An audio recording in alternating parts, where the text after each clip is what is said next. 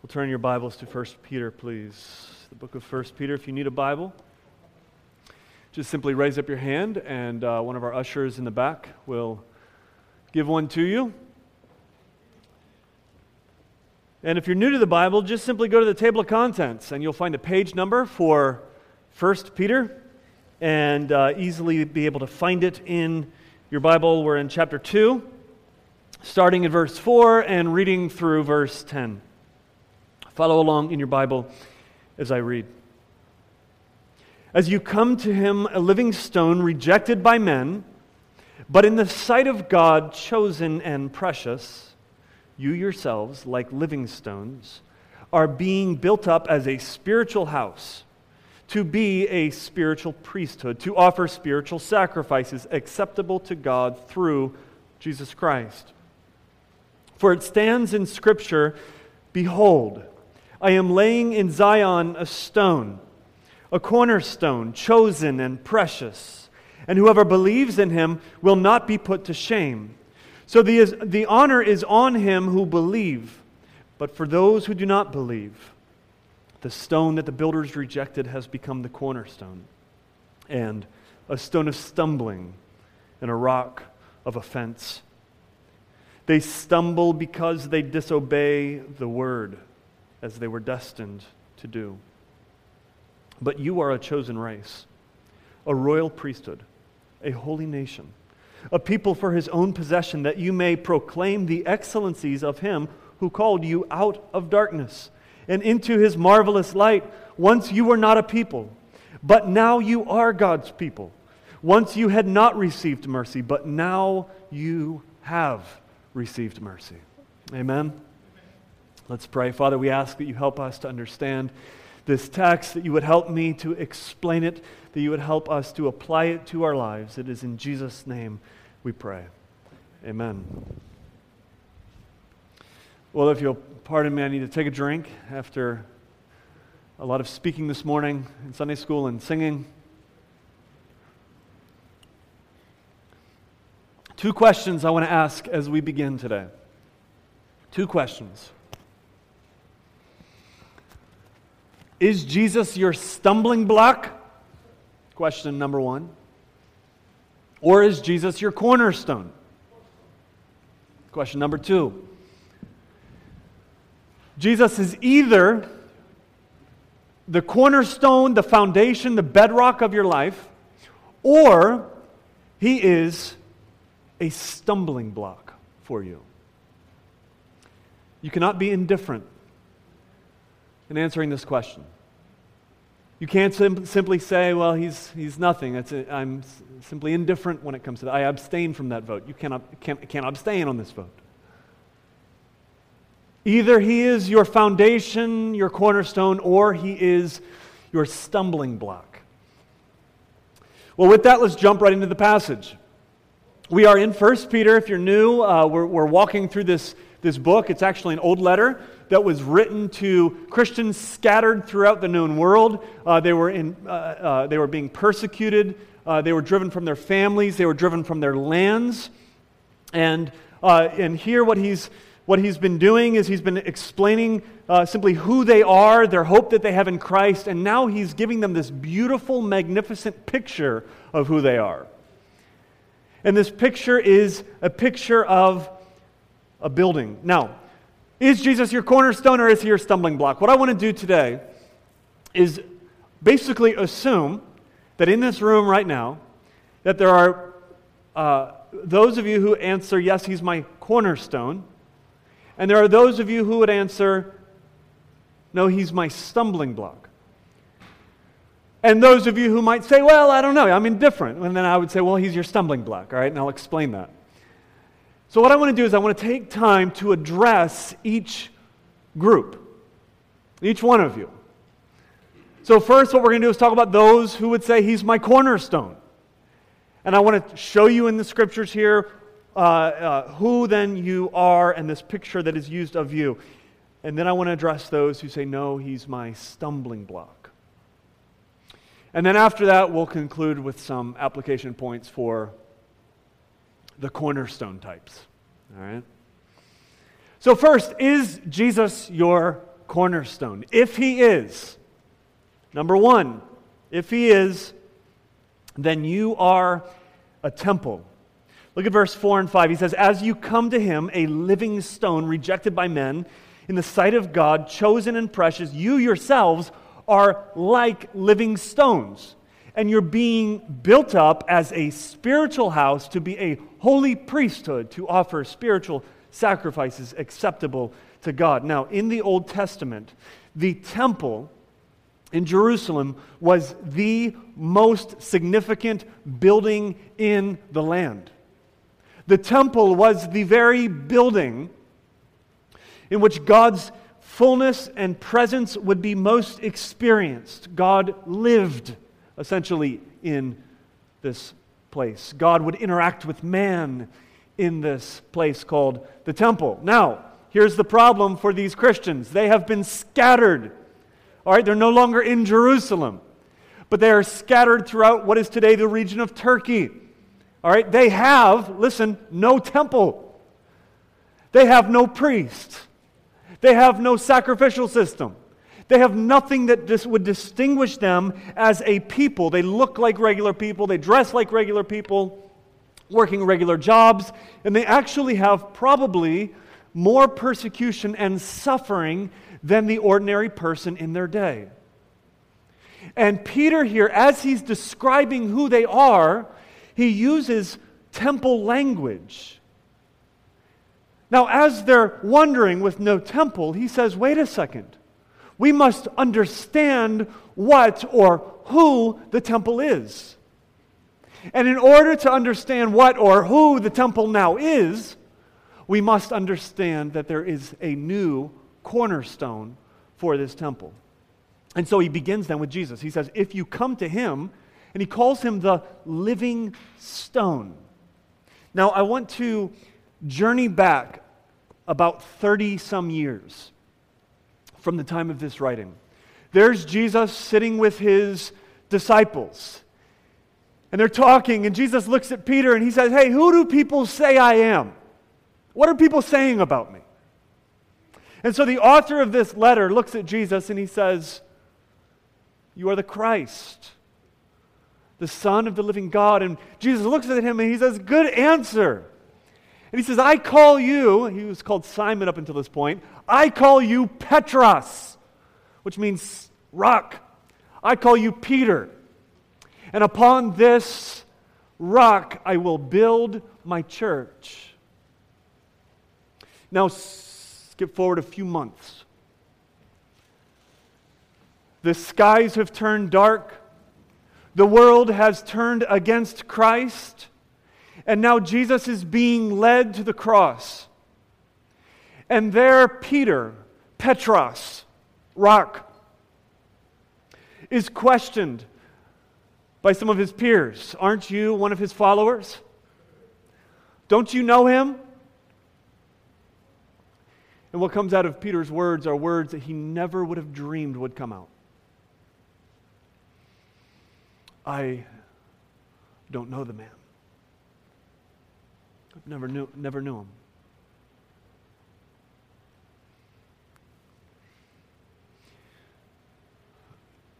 Now let's pause there. Let's skip forward. All right, Peter's now 30 years older. All right, his hair's gray. He's writing this letter. I want you to note something. As he's writing this, he calls not himself the rock. He doesn't refer at all to himself. But he says, as you come to him, the living stone. Jesus, for Peter, is the rock. The church was not built on Peter, the person.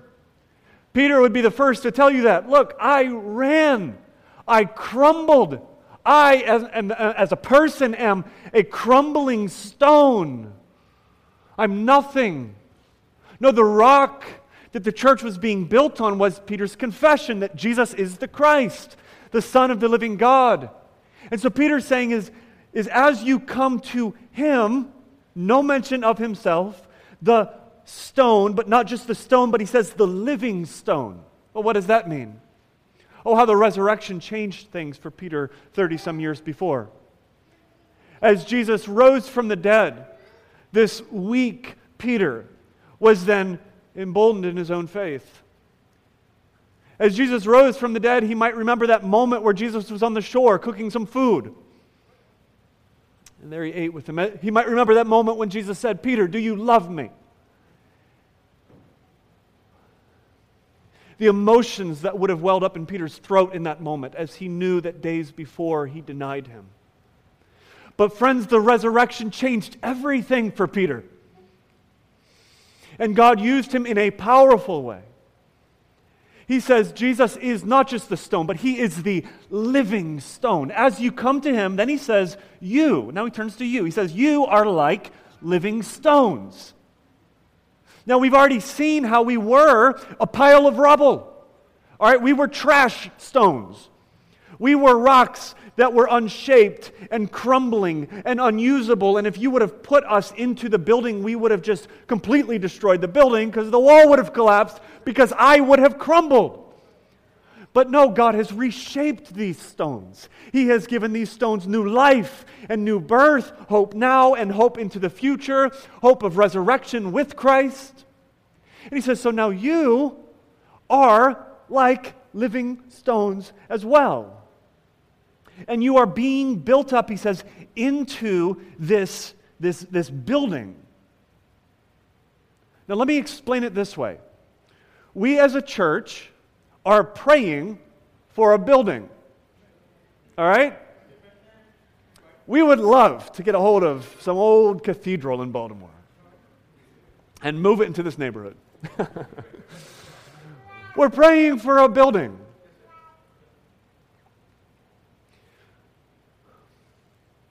But, friends, a building is a mere tool. A building is not the temple of God. A building is not where God's glory is seen. Now, in the Old Testament, God's glory was seen in the temple. Today, most religions you could say their glory is seen in their edifices or in their, uh, their cathedrals or in their temples or in their synagogues. The Roman Catholic Church, even 500 years ago, got this really wrong when they began selling indulgences. If you know anything about Reformation history and the medieval history, began selling indulgences so that they could raise money to build massive cathedrals because they believed that the glory of God is to be seen in a building made by man's hands. Where is God's glory seen? Friends, in the new covenant, it's not in a building, it's in the people. This is what this means, all right? So, right now, we're meeting in an elk lodge. What it means is in this elk lodge, all right, with, with these drapes over here, look at those things. We got some balloons over in the corner there, a couple light, lights out. Mr. President, that guy.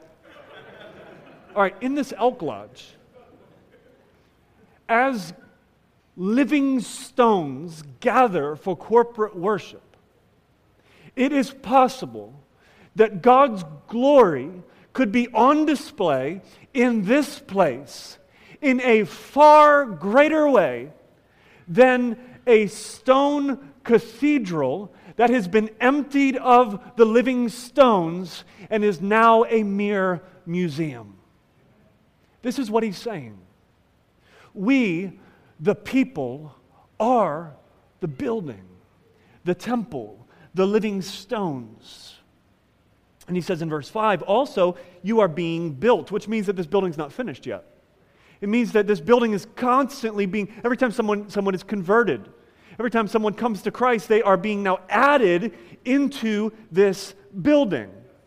So, as you minister to your lost friends, and as you help them to understand Christianity, and as they become a follower of Christ, well, now you're helping them become part of this building that is growing and that will not be finished until the last man or woman is converted and Jesus comes back. So if, if you can say this morning that Jesus is your cornerstone, uh, then you must understand that you're part of this building, this temple. Secondly, this building that you're part of is indestructible. You're part of an edifice that will never be destroyed. Look at verse 6 before we read it. Well, let me go ahead and read it first. Verse 6, for it stands in Scripture. Now he quotes Isaiah chapter 28, verse 16. He says, Behold, I am laying a, in Zion a stone, a cornerstone chosen and precious. And whoever believes in him will not be put to shame. Now, why does Peter quote Isaiah chapter 28, verse 16? Well, if you were to read Isaiah chapter 28, what you would find is that Isaiah there is confronting the arrogance of those who believed that the temple in Jerusalem was indestructible. They believed that, that, this, that this land and this temple would never be destroyed. How could it? Because we have the temple. And there at the temple, in this temple, this is where the presence of God is fully experienced. So then, how could our land be destroyed? We're indestructible. And, and Isaiah is saying, no, listen, there is a new cornerstone that is being laid in Zion. There is a new building that is being built. And while Babylon is about to come in and the empire is about to destroy what you have made, while in a few years from Peter's writing, Rome is about to destroy uh, what they remade, the new temple. While these buildings are destroyed, he's saying that you are part of this building with this cornerstone, and whoever's part of this, whoever believes in Jesus, will never be put to shame, will never be destroyed is indestructible. Now, what does the cornerstone have to do with this? How does understanding Jesus as the cornerstone make us then, as a building, indestructible? when I was in college, I uh, spent the summers working for a construction crew that built houses. And I rem- remember the first time I went to a, a new house. We, I helped them load up the van at the house they had just finished building. building. I jumped into the van and we drove to the new, the new lot. And as we arrived on the lot, there was a foundation that had already been laid in the ground. And so then we took our, our uh, two by tens and drilled them into the, the foundation and began to build the house. One thing that didn't occur to me until a couple years into being part of this crew was how we take advantage of this foundation. How we, we, we, we just simply assume that the foundation is going to be there and we begin to build upon it. Now, listen, if the foundation that was, that was laid in this rocky soil was in any way off, not square, not completely level, not solid, the entire structure we built on top of it would have fallen over. And then when I realized that, at the time I was wanting to build my own house. That was my dream back then. I don't know why. I never would try to do that. But at the time I thought, okay, so when I build my house, I'm going to have a professional lay, lay the foundation because I don't want to mess that up. The cornerstone in Solomon's temple was the foundation, essentially, of the building. It was a large stone that had to be, have a perfect square cut because every single wall in the temple would be built off of that cornerstone. If the cornerstone was off, the whole building would be off. What he's saying is the quality of the building is entirely dependent upon the cornerstone. The quality of the building is entirely dependent upon the quality of the foundation on which the building's built. And so, what is this cornerstone? Well, this cornerstone has seen the worst this world can throw. This cornerstone went through the worst that Rome could do to it. As Rome destroyed this cornerstone, and Jesus was taken to the cross and he was bloodied and he was beaten and he was nailed to the cross and he breathed his last, the builders rejected this, this, this rock. Jesus went through this rejection and came out the other side alive, resurrected from the dead. And so, what we see then is that this cornerstone can face every single storm that will come our way, including the storm of death. Storms of marital problems, storms of falling out of love, storms of money problems, storms of job loss, storms of a boyfriend breaking up with you, storms of uh, children that die, storms of mental illness, storms of even death. The storm will blow and will beat on this house, but it will not fall because it is founded upon a rock. Are you part of this edifice? Are you part of this building? Are you a living stone believing in the cornerstone? Is he your foundation?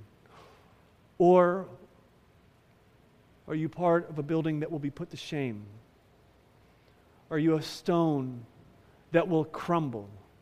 Maybe the storms of life won't cause you to crumble, but can you face the storm of death without crumbling? You see, if Jesus is not your cornerstone, then he's your stumbling block. So let's, let's, let's go there now. Let's, let's talk about those, and uh, you might be one of them who would say that Jesus is not my cornerstone. Well, if he's not your cornerstone, he's your stumbling block. Number one, he's your stumbling block because he offends you verse 7 and 8. It says, So the honor is for you who believe. But for those who do not believe, the stone that the builders rejected has become the cornerstone, and a stone of stumbling and a rock of offense. They stumble because they disobey the word as they were destined to do. Now, this is a clear reference here again to the crucifixion. So, Jesus came into the world. The world was made through him, the world was made for him, but the world knew him not. And the world put him on the cross, they rejected him. And what this is saying is, is in this rejection of him, in this disobedience, they were destined to do so as they rejected him. In that very rejection, God was bringing about his purposes for sinners that he is saving. Meaning, God was not out of control as the world was rejecting him, and God is not out of control today as the world rejects him. If he's not your stumbling block, then, or if he is your stumbling block, then he offends you. Here's what he's saying here. What this means is that, again, we cannot uh, just simply be indifferent when it comes to Jesus. To say, I don't believe in Jesus, is not an amoral decision. We cannot hear of who Jesus says we are and who Jesus says he is and remain indifferent. You either accept him or you reject him. R.C. Sproul, uh, a theologian in Orlando, he was speaking to a group of atheists. And uh, he, he uh, began his speech to these atheists by saying, Let me start by by saying this your problem, the reason you don't believe in God, your problem is not an intellectual problem. And R.C. Sproul said everybody's eyes were just like huge. Like, what do you mean it's not an intellectual problem? he said, Your problem is a moral problem. You hate God. Wow. He wasn't popular that day needless to say. But he makes a point. Our rejection of God is hatred of God. Our rejection of Christ to say that he means nothing to my life is hatred of Christ. It's putting him aside, it is rejecting him. Do you think that if Jesus came to Baltimore today that he would be embraced? Listen, if Jesus was in the inner harbor this afternoon, all right, we, we, we hear about it, we go down there, and he's like sitting in the little amphitheater there and he's giving the Sermon on the Mount. Do you think Baltimore would accept him and embrace him? Friends, he would be rejected. He would be rejected. Humans love to talk about God. Humans even sometimes enjoy talking about God, but to come face to face with God is horrifying. To come face to face with God either demands that you fall on your knees and embrace Him as Lord, or that you reject Him and kill Him. He calls a lazy husband to serve his wife. And lazy husband rejects. He calls a single woman to stop trying to find her security in multiple men, yet she rejects and continues to find spiritual significance in humans. He calls a man working at his job a job that is boring, excruciatingly boring, to the point where the man thinks he's going insane half the time. He calls this man to do all things as unto the glory of God. And part of that means putting Facebook away and being a good employee. And the man rejects him.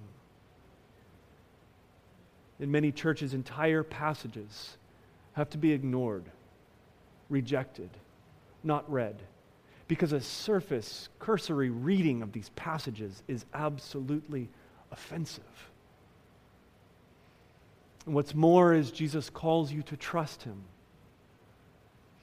and you reject Him trusting in yourself. Not only is this an intellectual rejection, but this is disobedience. That's what he goes on to say. He says they disobey him. Those who stumble, stumbling is sin, stumbling is disobedience. They're stumbling, they're sinning, they're disobeying not just simply moral codes. This isn't simply saying, oh, I don't like the moral code of Christianity. No, primarily, he says what they're stumbling over is the gospel. They disobey the gospel. They are told to believe and to trust, and they don't. Oh, the greatest offense, the greatest sin we can commit is to disobey the call to trust God. The general call goes to all that God is a good and holy creator, that we have broken and sinned against Him, that we are in need of a Savior, that Jesus is the sufficient Savior, that His blood is enough to save you, that the judgment for your sin was placed on Him, that He rose from the dead, and if you trust in Him, then you will have resurrection. You are demanded, every one of you, to believe that. And the greatest sin you can commit today is to disobey the gospel. So, is Jesus your cornerstone or is Jesus your stumbling block?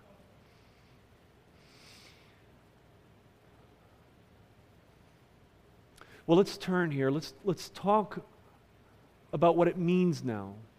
If Jesus is indeed our cornerstone, and we are indeed living stones, part of this building, Peter then goes on and he beautifully uh, explains who we are. Look at verse. Look at verse verse 9. He says, "But you are a chosen race, a royal priesthood, a holy nation, a people for his own possession, that you may proclaim the excellencies of him who called you out of darkness and into his marvelous light. Once you were not a people, but now you are God's people. Once you had not received mercy, but now you have received mercy. Four realities for the building that we get from this, these verses right there. Number one, you are God's temple all week long. All week long, you are God's building. You are the church. Where is the division now between the temple and society? Well, it's, it's invisible. You see, the temple has infiltrated society. Every week, you go into some of the darkest places of finance. You go into some of the darkest places of entertainment. You go into some of the darkest uh, neighborhoods or homes. the darkest jobs, the darkest problems. And the temple has infiltrated society.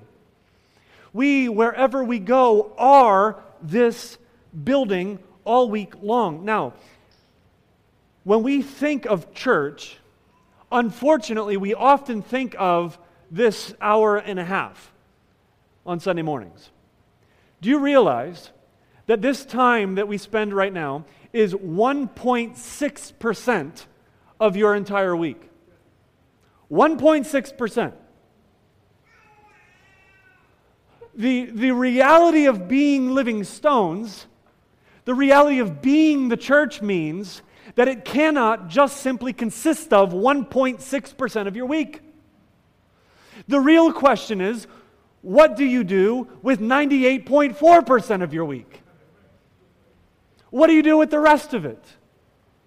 Friends, wherever you go throughout the week, homes, dinners, your roommates hanging out 6:30 a.m. waiting for the bus to go to work hitting that fourth floor elevator button again this mundane just whatever your life looks like you are the, the, the, the building the temple of God. Meaning, no longer does your coworker have to go to Rome for a spiritual experience. Your coworker simply needs to go to his cubicle and sit next to you and hear the word of faith and see the deeds of faith. Number one, all week long, you are God's temple. Number two, all week long, you are priests. You say, I'm not a priest, I don't wear a collar. There's no way I'm. A, no, all week long, look, he says, a royal priesthood. A royal priesthood. All week long, you are priests. Now, what did priests do in the Old Testament? They built bridges, essentially, between God and man. They would serve uh, the ordinary man so that that person might benefit from the ministry of God. They had then direct access to God. Now, Jesus, the Bible says, is our high priest, which means that he is the priest that intercesses, that mediates between us and, uh, uh, us and the Father. But, friends, you are called in the Bible priests. One of the greatest doctrines that the Reformation recovered was what's called the, pri- the priesthood of the believer. Of every, every, I am not a priest. You are a priest. Well, I am a priest, but I'm not a priest over you. All right? We all are priests. Well, what does this mean? Well, on one hand, it means that you have direct access to God, and I think everybody gets that. At least I hope you do. But it also means this that you build bridges to society. A priest ministers the grace of God to the society and the people around him. A priest uh, uh um, or I'm sorry, my, my role as pastor is not priest.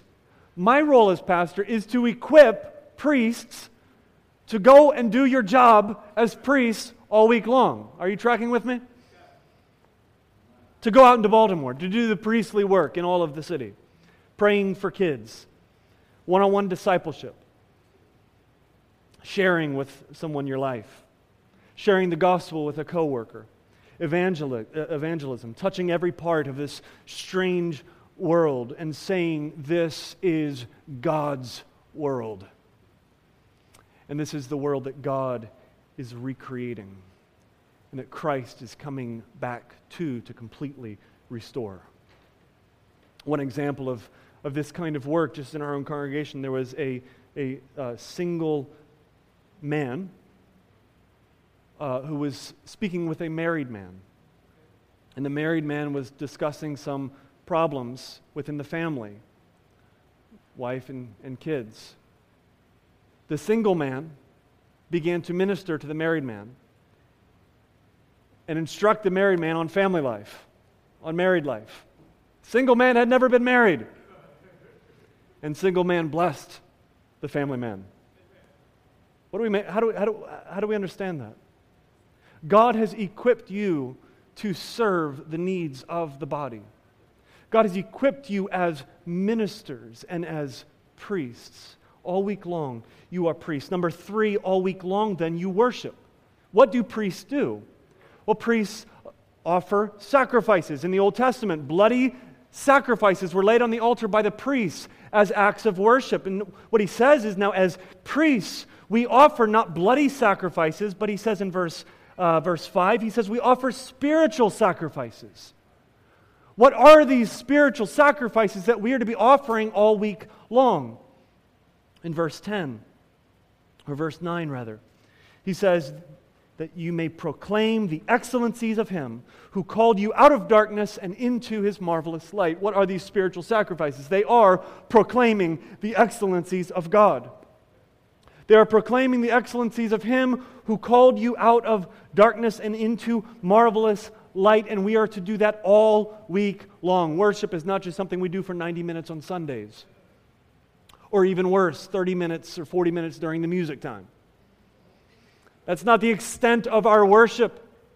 Worship is something that we do throughout our entire week, six days a week. Privately, we are proclaiming the excellencies of God in our devotional times.